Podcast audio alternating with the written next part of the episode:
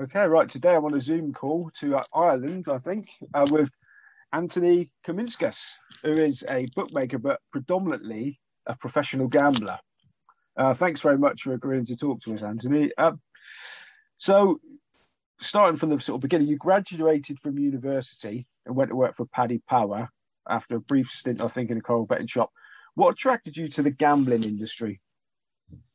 Um, what attracted me to gambling just like making a few quid. Um, obviously you start off like everyone else not knowing anything really. But you know you might know a little bit about one or two different sports because you follow sports be it horse racing or football or something.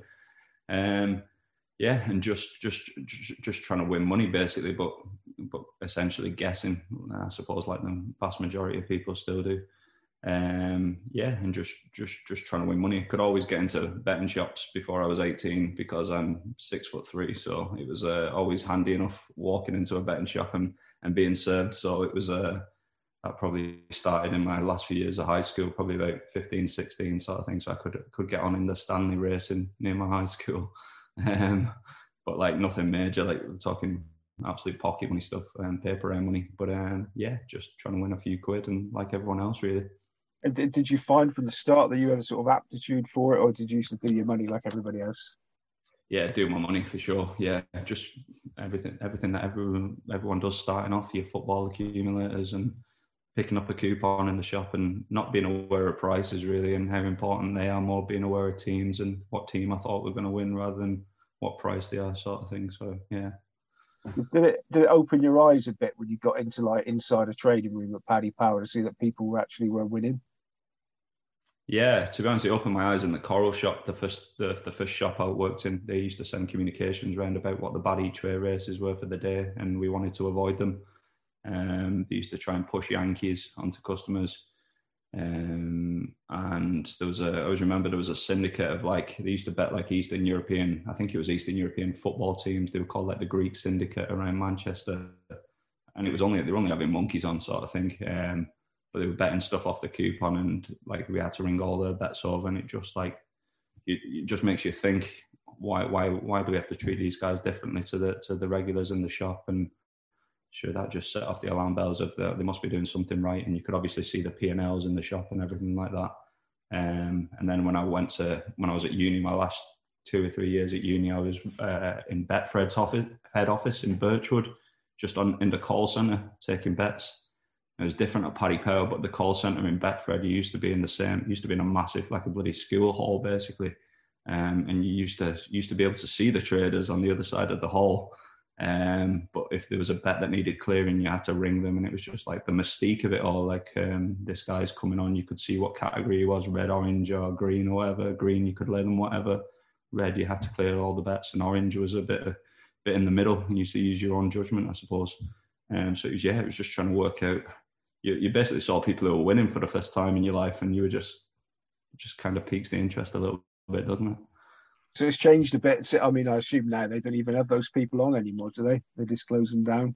I don't know. It's uh... Fred, I don't know how it works at how it works at Fred's anymore. Um, yeah, even Powers, I suppose. Yeah, I suppose like early on in the industry, ten years ago for me, 10, 12 years ago, even longer. Um, used to lay people as marks um, doesn't happen anymore. Really, we weren't laying anyone at Powers as a mark really prior to prior to when I left Paddy Power. So um, yeah, I think that's the biggest change. You should actually used to get your card marked for a couple of grand off some of the guys, and Betfred used to lay some a couple in particular very very smart customers who could just beat the markets basically and comfortably beat them. So that was always interesting.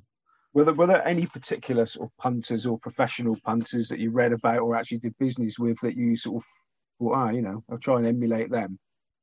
Yeah, like I remember, I remember the three main guys at honestly the Betfred guys. I could tell you their account number. I can recite them still, just because every time they came on the phone, it was bloody.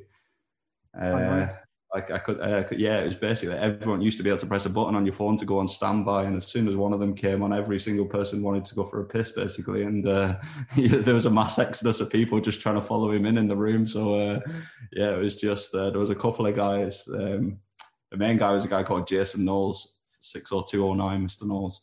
Um, and he was just absolutely deadly. Um, I, I, don't know him. I don't even know who he is. I've, I've heard his name mentioned the odd time, and uh, I think he was based in Swindon, and he was he was like Fred's smartest early price customer basically, and he was sure he paid for he paid for a few nights out at uni, did Mr. Knowles. So thank you.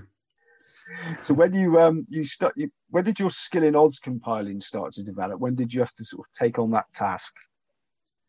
Uh, so I was always in risk. So the way Powers used to do it when I when I started at Paddy Power, the risk team and the traders, there was like a little bit of division between the two of them. So risk were like speaking to the traders, but the traders thought they knew more than the risk guys because they probably did. They understood the subjects a little bit better, but we could also see the money coming in and where it was coming from. And it was kind of you were trying to ma- mix and match the two.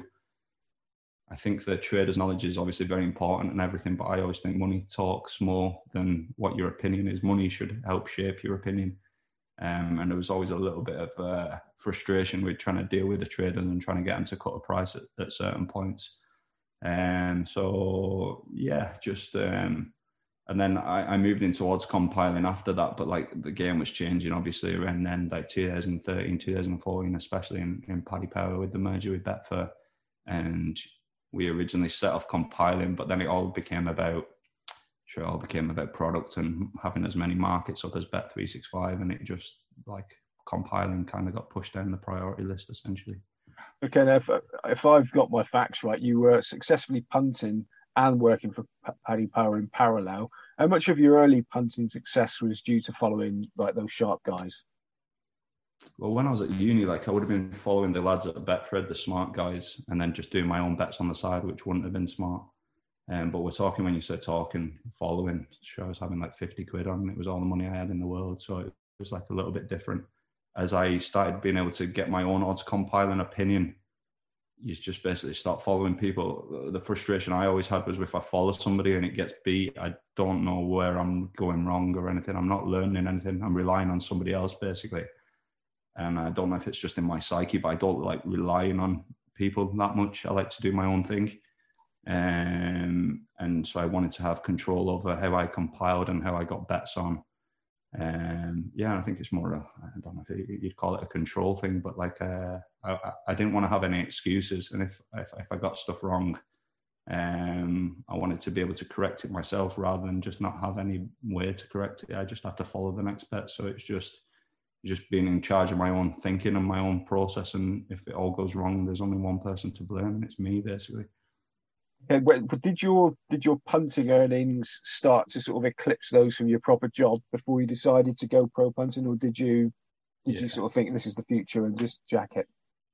Yeah, no, it definitely uh, it definitely was at the end for sure. The last few years, like um, I don't really have any regrets regrets with everything I've ever done, but like I wish I would probably do wish I would have left my job earlier than I did because I could have done it a lot earlier, and I kind of hung hung around and sure life circumstances with trying to get a house and stuff like that is kind of it kind of forces your arm. But like uh, I probably had two dead years at the end of my Paddy Power time where I probably could have gone earlier and I probably should have done. Um, and I just hung around just to be uber safe, just to just to just to be in a good position that I wouldn't I wouldn't be wouldn't be coming back with my tail between my legs in a year's time. Yeah, but you're a you're a sort of a, a married man. So how important was the support of your wife you know, was she all for it, or is it a bit of a, a leap of faith, isn't it? Yeah, like the missus wanted to get the house, and we got that over the line. As soon as that was over the line, I was gone basically. And you know, you know, women are nesters, aren't they? And guys like to take a bit of a risk, just in general, to generalize a little bit. And uh, I think that sure probably applies to everyone's wife as well. But like, um, yeah, my missus is great. To be honest with you, very. I think the most plus EV decision you can make in your life is is getting a good good partner to spend it with. I think um, and I think I've uh, I think I've got that to be honest with you. I can't imagine what it's like if you're with someone and you you can't stand them and you're trying to do stuff. Uh, it must be horrendous. So you need you need somebody on side, and she she's been all right. Yeah, good. Well, you say you you you managed to get the house. You got the house while you're still in a job, so you've got somewhere to live. What sort of tank did you have to start punting with? Um, big enough to be honest with you. I had I had about I was trying to get to 250k to quit my job basically, and I had about 200 grand. And then I was trying to get to 250 basically, and I thought 250 was kind of my line in the sand that I could just say, right, I've got to go and have a go at it. And I basically won 150, 160k on a bet on a lucky 15 we Betfred in a shop. So I got paid, and that took my tank up to about 350 ish and uh, fucking, I think I handed my notice in the next day. Basically, yeah. The last horse, the last horse was a Donald McCain horse at Bangor. It was the shortest one of the four. It was like a seven or four shot that went off evens.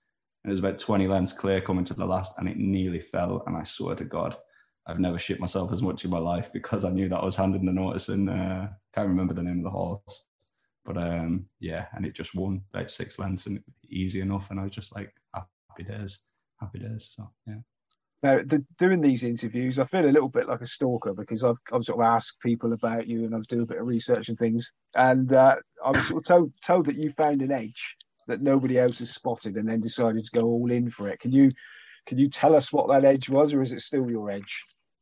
Um, you'd probably have to ask me what you think it is. To be honest with you, I don't know. Like, there's it changes. It changes all the time. To be honest, if you know if you know the edge in particular, you should say it to me because I I actually no no I, I don't I don't. I, I was just told that you I just told that you found an edge that nobody no, else has spotted early doors. That's what you. That's the dream. I think um, maybe I have on certain instances, but it's not I didn't quit my job to go all in on one thing. Basically, I had a I had a few different things and a few things going on. Um, and edges are changing all the time as well. You never know. You never know. You never know how long they're going to last or how what's going on. So no, I never quit my job to go all in on an edge. I don't think anyway, unless someone can point it out to me. But um, there's always edges that you're just trying to trying to exploit, basically. Okay, and I've, I've also heard you described as ruthless um, but also the best punter they've ever dealt with. So that's from the same person. So is, is that is one like a prerequisite of the other? Uh, prerequisite? No, I don't think so. I think it's um, ruthless. Like I think when you've got when you've got no money essentially, or when you've got ten grand and you want to have a hundred grand, I think that there has to be probably an element of ruthlessness in what you do or you're just gonna win your 10 grand every year. And a lot of people are happy with that and fair play. Um, like if I see something that's like I would have had I would have had a horse originally that I was involved in with like 10 guys, the first horse that got me into it, and we were gonna bet it one day. There was a big WhatsApp thread about it and some lads wanted to go early. I wanted to hold, and a couple of lads wanted to hold. And it materialized that some people went early and some people held. Like standard WhatsApp, we all own a horse chat that gets repeated probably the country over every single week. Um, so I just knew that I didn't want to deal with the people that wanted to go early. So I just basically relinquished my share in the horse pretty much straight away, just because now you could call that ruthless, but there's like there's um there's method to the madness basically. Like I'm just trying to I, I want edges and I want to win money. And if if you have a different opinion to me and you want to go about it a different way, I think that's fine. Like um but I'll just won't deal with you on a on a business point of view. And there's people that I don't deal with on a business point of view that I'd, I'd happily go for a pint with and chill out with. But when I'm trying to make money, if I think you're going to hamper that in just your actions, I'm probably going to cut you off. And uh, that's basically it, mate. Like if that makes me a prick, sure, I'm a prick. Like, do you know what I mean? It's uh, uh like there's you've got to protect your edges and you've got to do it as efficiently as possible and as under the radar as possible. And if people if there's going to be a difference of opinion, you might as well go ahead and and, I, and I'd be happy for them if the horse won and they got the 10 grand out of it. Happy it is. Like I, I don't have any, I don't have regrets. I don't have any jealousy about anybody. Um, but just I have my way of doing things, and if if if it differs for someone else, I just I just won't deal with them basically. Okay, now I've got this from somewhere. I can't remember where I got it from. You were you were obviously very aware of the way bookmakers work and the markets, and you were looking for inefficiencies in the markets. Is, is that correct? Yeah, I just think you're looking for off prices. Basically, you're looking for prices that are yeah incorrect that you can get bets down on prices that are bigger than the price you make it. Basically, and uh, any markets that keep repeating stuff like that and keep staying efficient I think you get like a lot of bookies that have kind of gone away from trader opinion and gone like pure quant, and the math guys just take over in the background, and they've all got their degrees from wherever. But I think you can you can beat those guys pretty easily in certain spots, and uh, if that's the way the bookies want to go without a proper trader's opinion, perfect. Like I'd rather be betting against them than, working for them, basically. Now, given your inside sort of knowledge of the business, probably easier than most people. Were they easy for you to find, or was it a lot of work? I think it's a little bit of experience, isn't it? Like it's um yeah, like I can find bets getting on them as well as a is a another part of it. But like you can find bets all the time. The bets everywhere. Like the amount of markets they've got and net selections on an individual bookie's website must be tens of thousands every single day, every minute of every day. There's edges all over the place. Basically, if you know how the, if you know how markets work and you can you can spot certain instances uh, in different sports, and every sport's different. But yeah, there's there's plenty of inefficiencies basically in the market, and, and some of them will keep repeating over and over basically. So you spotting that in the mathematics? I mean, you know, or do you have to know everything about basketball to spot that there's a rick? um, I think the mathematics is usually because there's that much stuff to look at. The mathematics of looking at a market, and it doesn't always apply because bookies tend to take more margin in markets they've got less confidence in, for example.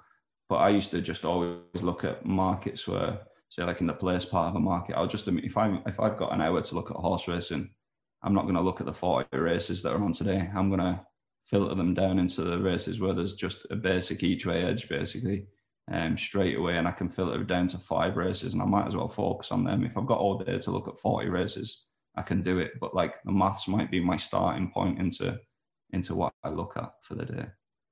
And do you find that they're as easy to exploit as they are to spot?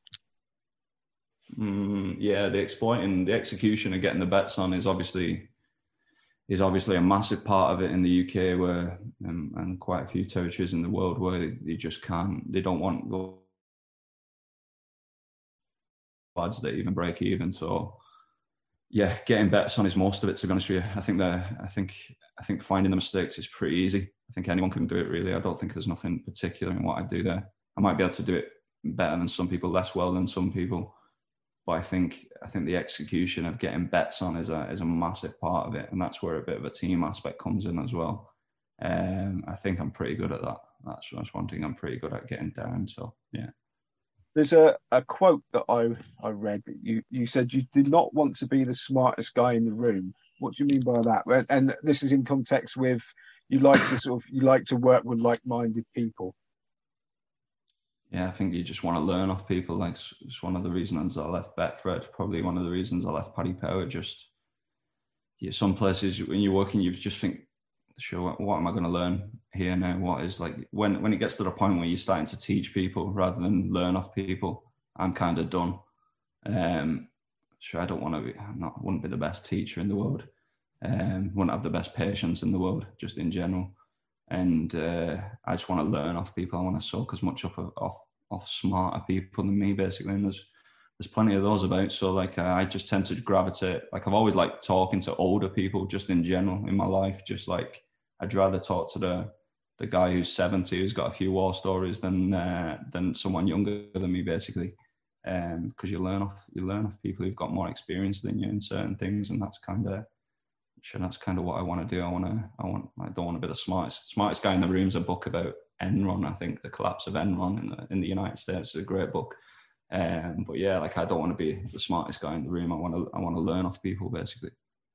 Okay now obviously the, the job that you've chosen, professional gambling, you can't, probably can't get much more stressful. Um, now, I was told that you were seconds away, literally, from winning half a million quid on one bet, and had the cut cruelly snatched from your lips, pretty much the last kick of the game, and you took it extremely stoically.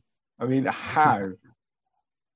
Uh, Is that even correct? I mean, yeah, it sounds right, but I don't know what instance of a bet it was. Um, Sure, there's been a few to be honest with you. Sure, you get good beats and bad beats all the time. I think, I think your psychology, like you, people remember the bad ones, and people like to talk about the near misses, but a lot of people don't like to talk about when they got real lucky and the the, the near miss went against someone else, but it went for them, and they put that down to skill rather than bad luck. Uh, it's all it's all part of the same thing for me. It's just the other side of the coin, basically. It's uh, you get bad beats all the time. Had a bad one this year where Jon Rahm was withdrawn from the memorial with COVID when he was sixth clear. That was a particular bad one. Um, and it's just what it is. Like somebody else's back can't lay somewhere in that event, and he's never going to win, and he wins, and they think they're really smart. And I don't think. I think it's just much of a muchness. I don't don't get real high when I win. Um, I wish I probably did get a bit higher when I won because it'd be more fun. But like I don't really get. But then the flip side is I don't really get that down when I lose or something goes against me as well, which I think stands me in good stead. So uh, yeah, just got to treat it treat it all the same basically. It sounds to me like that's your just your natural personality as being quite a cool cucumber rather than a hothead. Is is that would that be fair to say? Well, if anyone's ever seen me play football, they'd probably disagree with that. To be honest, yeah, I'm a bit of a I can't get I'm, my rational parts come out on the football pitch, I'd say. But uh, like, yeah, just yeah, just be trying. I, I if I can control it, I like to be able to control it. And but then I think that stuff that's outside of my control, like Jon Rahm getting COVID for the third time, I'm not going to spend any time getting angry about it basically because I actually can't control it. If if there's something I've missed, if Jon Rahm drops a COVID test on the floor and the cameras pan into it and he's failed a COVID test and I don't see that piece of footage, I might get angry, but sure, there's nothing I can do about that. So I'm not going to spend any time wasted regretting and, it, basically. And the horse racing is something, obviously, well, I assume it's quite a big part of your business. And um, without without there being any sort of uh, any sort of proof, you've, you've apparently landed some, some sort of touches or orchestrated some touches on the horses, and they tend to have been when everybody's looking somewhere else. Now, I've got to say, some of the people I've asked about you, they're very loyal. They're like, don't know anything about that. And then I've said, well, in this photograph, is this not a photograph of you with the horse at land? Oh, yeah, that one. So, you know, can, I, I don't expect you to tell us everything, but can you give us something about some of these touches that you've been behind? Yeah, I can. Yeah. Uh, what I'd say is I don't really bet horses anymore, which is the first thing I'd say, just because we kind of probably we kindly went for the went for the stars and went for the sun and got the stars or whatever the mean the stars. Um, we had some good times with the horses. Uh, what would you say? What would you say about the horses? Yeah, I was just looking after a few bits and pieces. We're getting bets on. Um, how would I put it with the horses? Like we were, we did well. We we were actually really lucky with the horses, I think, because I think I we noticed or I noticed that you could get big multiples on on horse racing, um, and we kind of put in a plan to like maximize that, and that went really well. Some some downsides to it, but it went well overall, and we won a lot of money. I think very quickly, within eighteen months, the avenues had begun to shut down, but we were really lucky that kind of we just stopped having winners after that. So we were struggling to get on but it actually coincided where if we could have got on, we probably would have lost it all back. Basically, the kind of uh, our kind of edge had disappeared, um, but we weren't able to lose the money back because everyone was terrified of the bet. So I don't even know if what we were doing was that smart. To be honest with you, overall, probably wasn't, and we probably just got a bit lucky, um, just with placing horses and yeah, I think like when you're saying people looking at big meetings, I had a horse called Rateel with a mate of mine that won at Dundalk when Cheltenham was on. That was the first one that I did on my own, where basically wanted to have a good bet on him one day at Dundalk on the Friday at Cheltenham and did that. And he won. Still went off. Like he actually went, his bet for SP was about the same price that I took on him, to be honest with you. So like the market wasn't really respecting us at that stage, but we got a good few quid out of him. Um, yeah. And yeah, I suppose like the market caught up to us, but it coincided with us losing money, and uh, we we got lucky that we were able to get out and stay ahead. Basically, I think in the end. You've used the plural there a few times. So how how big a team was we? We there was a couple of us. I wouldn't say the other lads' names for sure, but um, I probably wasn't even the biggest guy in it, to be honest with you. But I think, uh, what would you say? Like, uh, yeah, there's we. I was I was looking after a lot of it other people were getting bets on, and I didn't have any part of that because I just don't actually enjoy the placing of the bet side of it. I like digging into it, and I like the plotting side of it a lot more than uh, the actual execution. I hate going in betting shops, betting shops. I just, I just hate being around them. Basically, it just does nothing for me. And um, so I just like to send other people in, basically, in the main. Um, and that's kind of what we did with the horses. We were doing a bit online originally, kind of got less online, a bit more in shops, and like everything, the the the the edge went out of it. I think in the end, and uh, we kind of we kind of disbanded and all went on to other things. So yeah.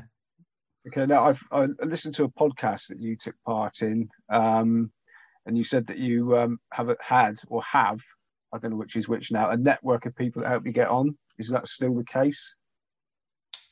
yeah, like um, I can't get bets on in my own name. I have I have a good relationship with Betdaq and a good relationship with Matchbook. Bad relationship with Betfair, you'd probably say, just with the responsible gambling stuff. Like, I won't even go into what's going on with it at, at Betfair Exchange. Um, bookmakers tend to not. I'd love to work with bookmakers. I'd love to say, give me a bet to win this, and I'll actually just correct the bad prices on your website and for, for a nominal amount. But if I can, if but then I just use other people to get on with them. Anyone who closes me down, I, I bet with every bookie on Oddschecker, and I bet with other ones that aren't on Oddschecker in the UK as well. Um, and none of them are in my own name. So that's just it's just the way it is. And your your network spreads further afield than that. Yeah, I just got contacts in different countries: Canada, Australia, America, Italy, Georgia. Bit few different pieces basically, and just just yeah, just trying to get money on basically. Yeah. Yeah, the, the, the, the bit about that, how difficult is it to cultivate a network of people that you can really really rely on and trust? Yeah, Especially when your difficult. network's getting bigger. Yeah, there's a lot of management of it to be honest with you. Like it's uh just have good relationships with people. I think when you're saying when people use the ruthless comment, I suppose the advantage of being ruthless is you end up with a small little team of people that you feel feel like you can trust quite a lot, and uh, you can send them stuff, and it's not going to get sent anywhere else. I'd imagine that the bookies that know that I'm betting with them, I, would imagine that they at the moment they don't really know where it's coming from because it's quite well concealed, um, and that's the way I want it. Really, I, I don't want to I think everyone at one stage goes through at the start of career, you'd be saying, "Oh, I won this bet," and talking aloud and stuff like that. And I found that got ended up getting me nowhere. Um, you, you you you wind people up more than uh, get them on side. So I just keep my mouth shut and just try and get it quietly, basically, just in general. So you met, you mentioned that you've got you mentioned you've got a, a good relationship with a couple of the, without being insulting to them, more minor um, bookmakers, uh, uh, betting exchanges. I mean, it has the betting exchange sort of had its day now. Do you think is it is it on the way out? I think I think the main betting exchange has regressed massively. Um, I think they've kicked off so many good punters for RG and stuff like that when there's no RG issues, and they're well aware that there's no RG issues, and it's just I think it's the blind leading the blind at one of them. Um, that used to be really good. Even just like the amount of mistakes on the on the on the machine on the um, on the exchange and just markets not being set up properly, non-runners not being taken out properly. Like it's just the whole. I think the whole system is just kind of there. Doesn't make us that much money. Kind of just leave those people in charge of it and just leave it tick away until until it regresses even further into nothing. Basically, I think one thing about Betdaq and Matchbook is they are having a go. Like they're massively up against it with market share and Matchbook could be doing different things as well as as just having the exchange. Um, but I find that they're really easy to talk to without being weird about it. Like, uh, like got got in touch with the main guys at Bed Betdaq straight on a call with me, trying to seed markets for them, do a few bits and pieces for them, and like, how can I help you? How can we have a mutually beneficial relationship? Basically, I I know you're going to have to charge me a certain rate of commission if I'm taking money off off your market makers and whatever way you're going about it. But try and explain it from my side, you explain it from your side, and can we meet in the middle somewhere and that's mutually beneficial to everyone? Think the think the main main exchange is there's just nothing there for that. Basically, it's just kind of these are the rules. This is it. You apply or you don't, and there's no there's no leeway. There's no there's no one who's able to make a decision in in that regard. Matchbook, the guys at Matchbook, like um, spoke to Jesse May a good bit on Zoom and had calls with him and just yeah, just again trying to find something in the middle with with Matchbook where we can just basically both help each other out. Sports that I'd be able to, I'd be basically looking at the, the exchange and just seeing where they've got gaps and things like that, and just saying, well, this is what I can do for you. I think I'll win this out of it by doing that for you. Can you, what what rate of commission do you want for that service that I can provide or whatever like that? So um, I found just find Matchbook and Betdaq have been real good to deal with. And sure, that might not last forever. In three months, I might have a call with them and they just say it's not working out for us. Don't think we can find anything grand.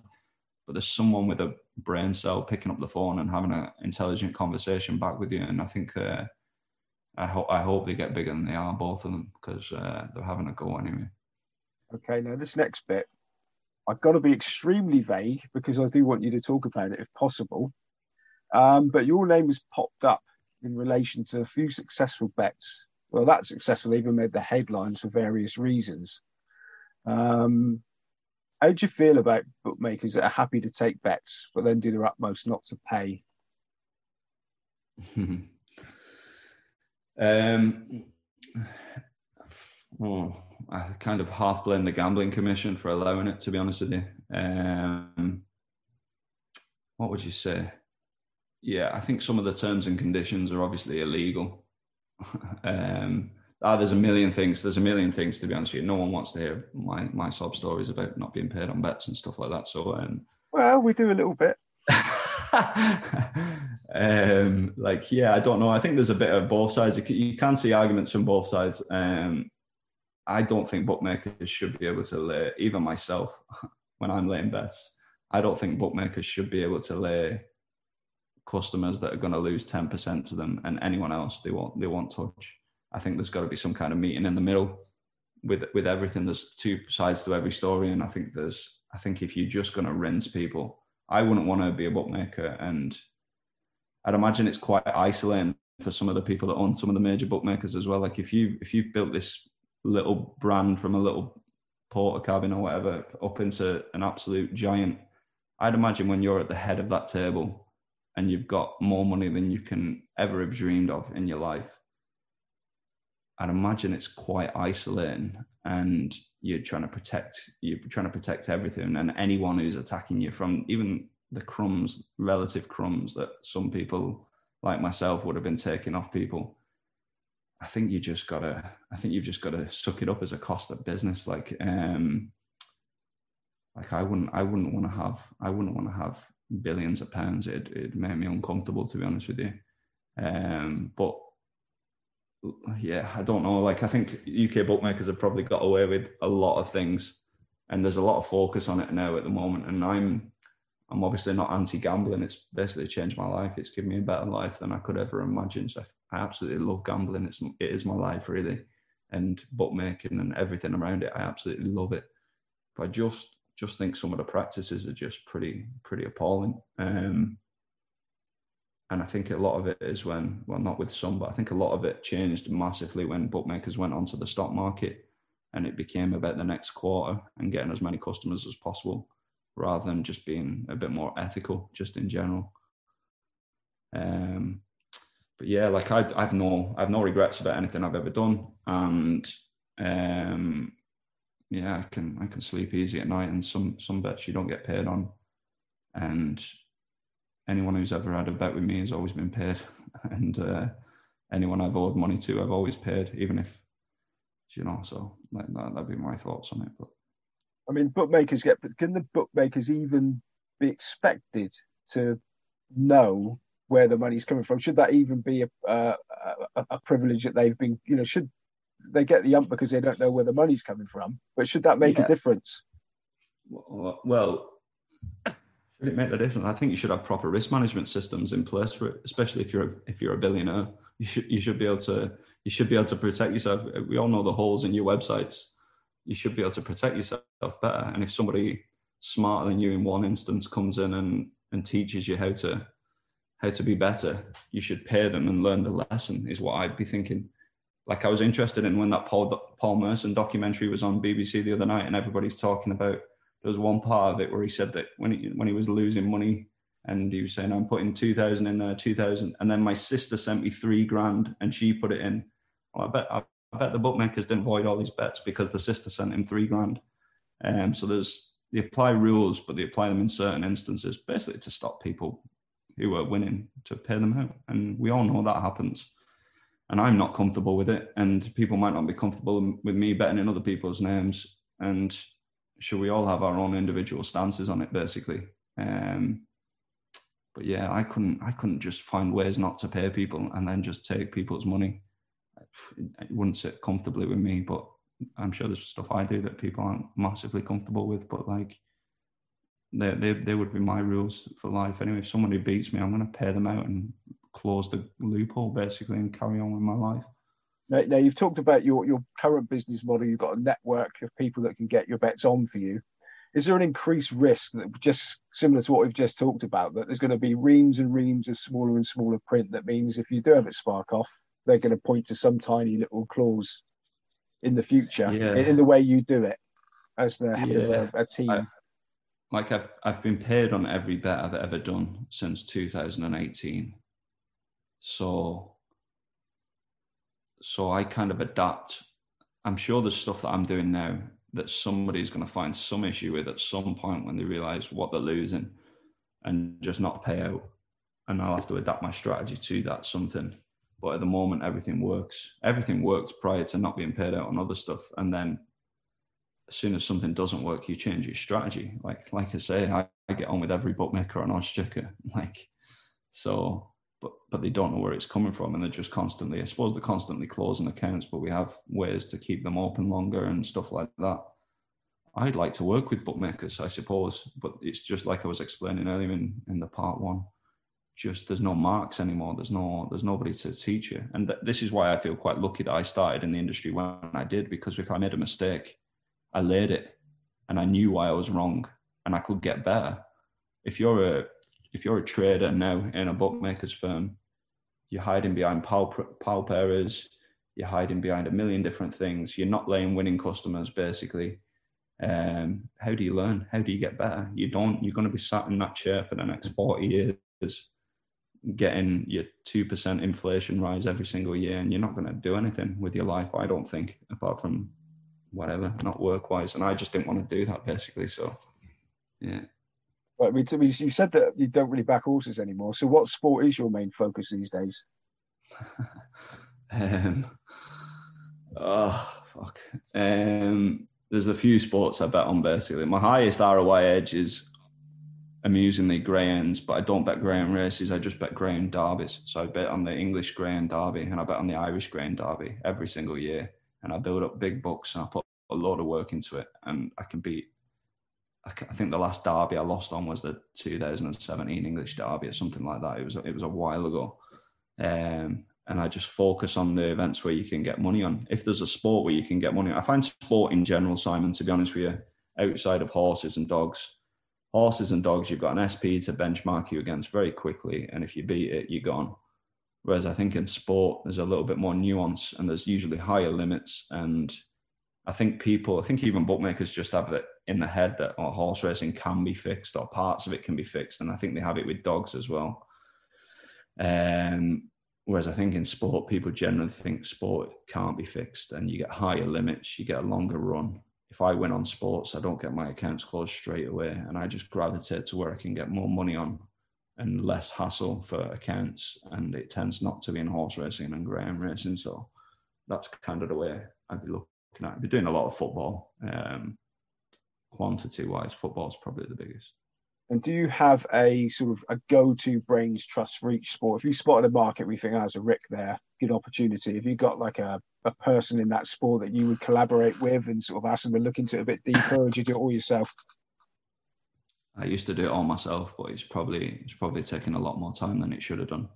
So I kind of came out of my shell a little bit more to trying to deal with people. Um, yeah, just you can bounce. I can bounce any sport off different people. Basically, it's kind of like an informal thing. It's not like a. And if we both spot something, we'll then plan how to get down and split the belt. Basically, there's no. I don't need. To, I don't need every single piece of pie. Like I'm. Uh, I'm well aware of the the positives and advantages of working with a network of people and smart people, basically. And I think. I think everyone can win. Like everyone can win gambling if they want to put their mind to it, but I think not a lot of people can scale it. Um, and that's what I'm trying to do. I'm trying to scale it uh, and just trying to get as much out of it as I can so I can retire early, I suppose. Okay, Anthony, we've I've already mentioned that you know it must be one of the most stressful businesses that you've decided to take on your professional gambling and bookmaking now as well. How do you do unwind from it ever? Can you sort of have a switch off where you can just? Yeah, I don't know. Like you know, when you talk about like problem gamblers and it's all encompassing for problem gamblers, I think there's.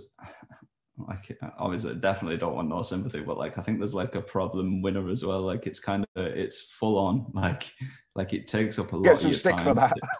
I know, yeah. Like, but do you know, like I mean, just like the amount of time you spend thinking about it, and it's like you'd be wanting to switch your brain off a lot of the time. And I'm like, when you've got no money, you're trying to win money, and then when you've got a few quid, I think I get frustrated if I miss things. So like I'm trying to be on top of everything and it can be quite mentally taxing. Um, I try and unwind. Like I've got a family, so like now, so like uh, I take the boy to crash every morning. Try and I basically try and free up as much time as I can to spend with my kids. Basically, um, I think that's the best thing you can give your kids is your time. Um, and like time's precious enough as it is, and uh, yeah, I'd be just trying. That's the way I try and unwind. To be honest, with you. I always want to be around my family, I suppose um, just because it's great fun, isn't it? When your kids are younger, running around and you you're half teaching them certain things, and they when they remember certain things, and it's just real nice, basically. And that's how I unwind, basically. Okay, and I was intrigued because when we organised this call, you said you were doing a bit of volunteering, and then you would be able to come on after that. So, can you tell us a bit about this volunteering?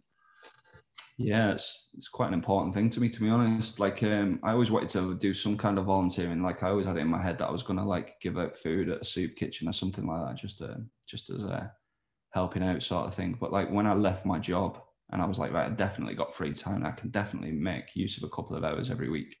So there's a charity in Dublin called Alone, and it kind of appeals to me because both my grandparents on my mum's side died when I was real young, and my granddad died when I was young. So I only had my nan basically um, on my dad's side, and she's been like on her own. She's 88. She's been on her own. She lives in the house on her own, and like sometimes when you go back, and she's so delighted to see you, and like just being around somebody who's on their own a lot can like make a big difference. So like alone is just like older people that are. It's the one thing I hate, to be honest with you, is like people who are on their own. Like it really actually like gets to me a little bit. And um, so yeah, just basically I go to a guy and he'd um, he'd basically had he's got quite a few issues with his health and his mental health and stuff like that. And he'd had like four or five people that had been to see him for like two or three weeks and then kind of jacked it in. And so he'd had all these volunteers going to him, and then because he was such a hard case, they were jacking it in. So I turn up green as grass, and it's like you've been paired with this guy, and I didn't even they didn't even tell me all this. So I rock up at his house and I'm, you know, you like, you meet someone for the first time and you're like, you expect to, to have like the war stories chats, but it was like a little bit more complicated and a little bit more different. Um, yeah. And I've just, uh, I've just been to see him for like two and a half, three years basically. And I used to go once a week and just in lockdown, I was going down twice a week to him. Um, and he has it pretty tough basically. And, uh, yeah, just I, I, will actually keep going seeing him. To be honest with you, I think he's like part of. I couldn't bin him off basically because you're helping him out and you're having a having a quite an effect on his life. So I quite like I quite like being able to do that basically. Is it, is it like your um your Barney Curley giving a little back?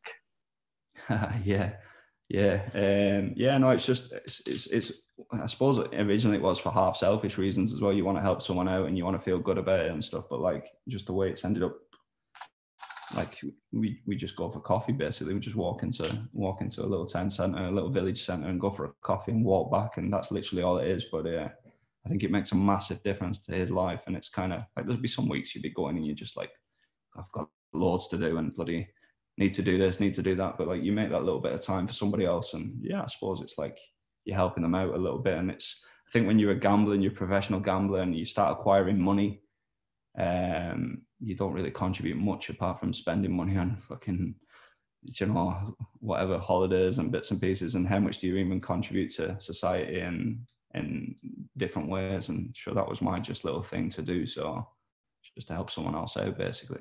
No, then that, that you, that's all very commendable. But you've also helped out UK racecourses in their, with their gambling products. now, it wasn't you that recommended having fake bookies all around the paddock and stuff like that, was it? What was this now? Fake buckets. Tell me about this. Well, well some of the, some of the some of the courses some of the courses have got what look like bookmakers. They've they've requisitioned the prime pitches and they're standing up looking like bookmakers, but basically they're just a tote outlet. Oh, okay. was that was no. it? That wasn't your advice. No, no, no. I'd always be. I think if you're standing like horse racing is hard enough to win money on just the early the prices are going up and how how good the prices are and how much information you don't have in the market when you set your prices. It's hard to get bets on on horse racing. I think it's hard for yards to keep their mouth shut, but I think what I'm trying to get at is by the time the show comes along, there's certain yards who can keep stuff quiet to the show, and that's what we used to try and do. But the majority of people have talked already, how they've spoken, and you know quite a lot of information by the time 20 minutes to the off comes along. And I think you should probably I'm not into talking talking bets just in general, basically. So I think if you're laying short prices, you, you might get caught with the odd one, but you should be laying short prices. I'm not into this. These lads that press the green up button on the off and take the hundred quid and they're happy to take 300 quid home at the end of the day. I can't be asked with that. I just, I'd rather, I just wouldn't be into that at all. I like, it's my version of gambling, the variance of the laying the bets, I suppose. So like, you don't know whether you're going to win a grand on a race or lose a grand on a race. It's a bit more, makes it interesting. If you go in there just agreeing up to win 60 quid, wouldn't wouldn't interest me. You've got to lay bets and see what happens, basically. But, but what, what have you actually advised the UK racecourses, though? Uh, so that was Towcester. And I was looking, I was chatting to Towcester with, I know Ben has a had a relationship with Towcester. I would have spoke to Mick Livesey a little bit, and just from the ground days, from back in the day, so Mick would have known about me. I think Kevin Ackerman. So I met Kevin a couple of times. Um, yeah, and just the, the lads at Towcester were trying to do a few things differently with, you know, when they were putting on like different races and they were like trying to do like three dog races and they were eight dog races and eight dog races wasn't my idea, by the way, but like um, there were certain things they were trying to do. And uh, I was just trying to advise them. I think there was one point when I met Lord Hesketh very briefly, and he was telling me how excited he was about the three dog races and like it was a real good three dog race they had on at Towcester one night when I was there. Uh, and you kind of like you don't want to piss on chips or anything, but like I was just like, this is no one's going to be interested in this. Like they'll bet on they'll bet on six A nine dogs as much as they'll bet on three good quality open race dogs, and like Uh, I loved what they were trying to do there, but I think some of it was a little bit naive. And I was just trying to like give them a bookmaking point of view as how to make it more appealable to bookmakers without losing the integrity of what they were trying to do with the open racing and stuff. So bits and pieces like that. Okay, now talking bookmaking, that leads nicely on to AK bets. Now, you've just invested in pitches in Ireland, and I've read also that hopefully in the UK as well at some point. Just when the clever bunny says that the racecourse business is on its ass.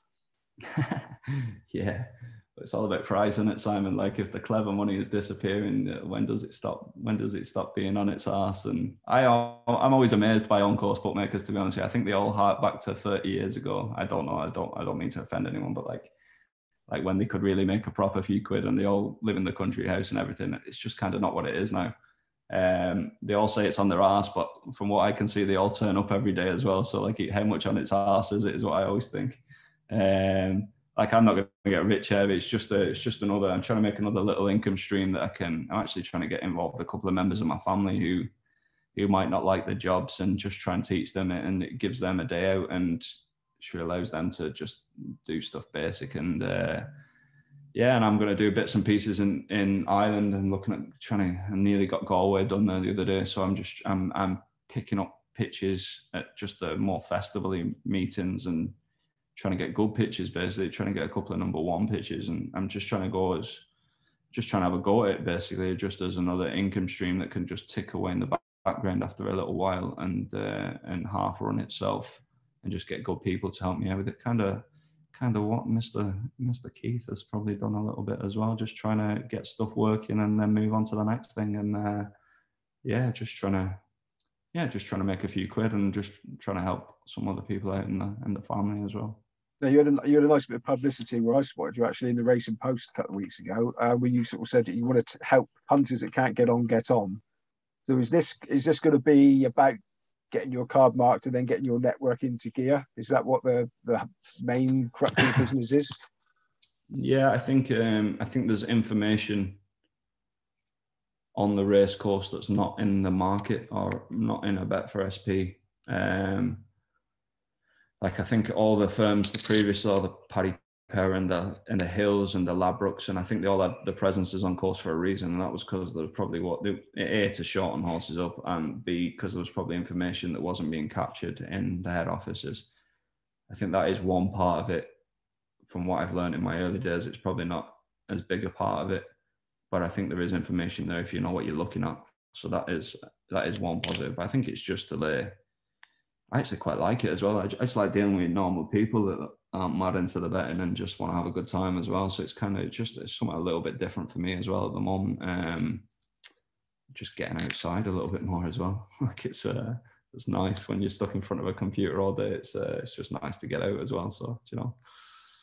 You've read that you um, you've helped create models for both poachers and gamekeepers. So I'm assuming you mean hunters and bookmakers. Are those they must be bulletproof, mustn't they? Uh, I think stuff always changes, so you always need somebody having a, keeping an eye on things. Um, with regard to Paddy Power, they'd have a lot smarter people than me on a computer building models. I was always inputting from a trader point of view. And that's kind of where my skill is basically. If you want me to build a model, I think you're going to struggle. I can advise on the things that your model's missing when it's spitting out outputs and stuff like that. So um, yeah, I kind of don't really do it for bookmakers anymore. To be honest with you, it's kind of something that I did do, and it's something I did very briefly when I left Paddy Power uh, for somebody.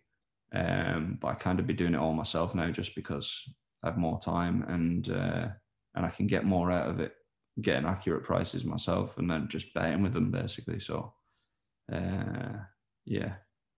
My second from last question was going to be: Is your way of doing things something that will always be viable? But I or do you have to be one step ahead? And I think we've already ascertained from what you said in this that you are always looking to, to do the next thing. I mean, have yeah. you got your eye on the next thing already for when the thing that you're doing now goes tits up? yeah, I'm hoping it doesn't go tits up, but I hope I get out before it goes tits up. But um, yeah, you just always, I think stuff always evolves, basically, is what I'd say. So I think you want to be just always on top of things and always trying to see where things are going. And some things, if they do go downhill, you want to be exiting. And you're, yeah, I'm always looking for the next thing, basically. Uh, yeah, just um, yeah, just stuff evolves, and you've just got to be on top of things, and you're just always trying to see which way the wind's blowing and be at the head of the queue for for that for the next thing, basically. So um, yeah, just just trying to evolve as much as I can. Now, the, the final question, I've got to ask you if it's true or not first. Was, is it, is my information correct that one of your ambitions was always to win a million quid for one bet? Yeah, it would have been. Yeah, like I used to love. I know some people don't like him. Um, I know Matthew Trenhale usually winds me up about it, but like I, I when I read Patrick Veitch's book, was kind of a big thing for me because I'd heard about Veitch from the past from people who used to work in trading rooms and what Veitch was up to and stuff, and I just I, I was just fascinated by it basically. And I know a lot of people might not like him or they don't like what he did or I, I he was just a bit of, he was probably a little Harry Findlay used to be always a little bit of a cult hero of mine as well. Harry Findlay and Patrick Veitch and they're two different two different ways of going about things and definitely two different approaches. I used to like Findlay because he was just a character. There's no characters around. Um, and he was obviously throwing massive money around, and that was kind of intoxicating as well. With with like half a punter streak and half smart as well. It was always interesting to see which way it was going to go. Uh, and uh, but like Patrick Veitch, I kind of I kind of I kind of related a bit more to the just the ice cold, dispassionate person, just getting money out of it and then fucking off in his helicopter somewhere. Kind of like when I had no money and I was getting the bus everywhere. It was kind of something that I aspired to to do. Um, and I think he was talking, he might have talked about winning a million quid or something like that. So when you've got no money, you have these, you put numbers on things, but like, uh, yeah, I don't, I don't set myself amounts to win and stuff like that anymore anyway.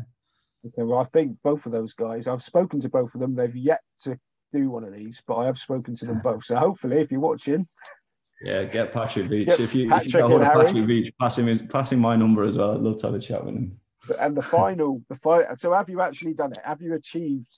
Have you achieved your ambition there yet?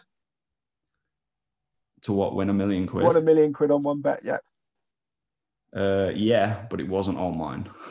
I had I had stake I had stakeholders. I had I had people taking shares. So uh, no, it wasn't all mine. But yeah, we did it. Yeah, yeah. Well, that's great to hit end on a on a successful note. So um, anyway, Anthony, thank you very much for uh, talking to us. It's been brilliant. Really appreciate it. Nice one, man. It was a pleasure as well, and love the series. And uh, yeah, it's just a pleasure to, to chat to you. I feel like I know you, so it's been good. Yeah. Thank you very much. Cheers. New Betting People interviews are published every week at Star Sports. Exclusive interviews with the key people from the world of sports betting. Check out our full library of interviews at starsportsbet.co.uk. BeGambleAware.org. Over 18 only.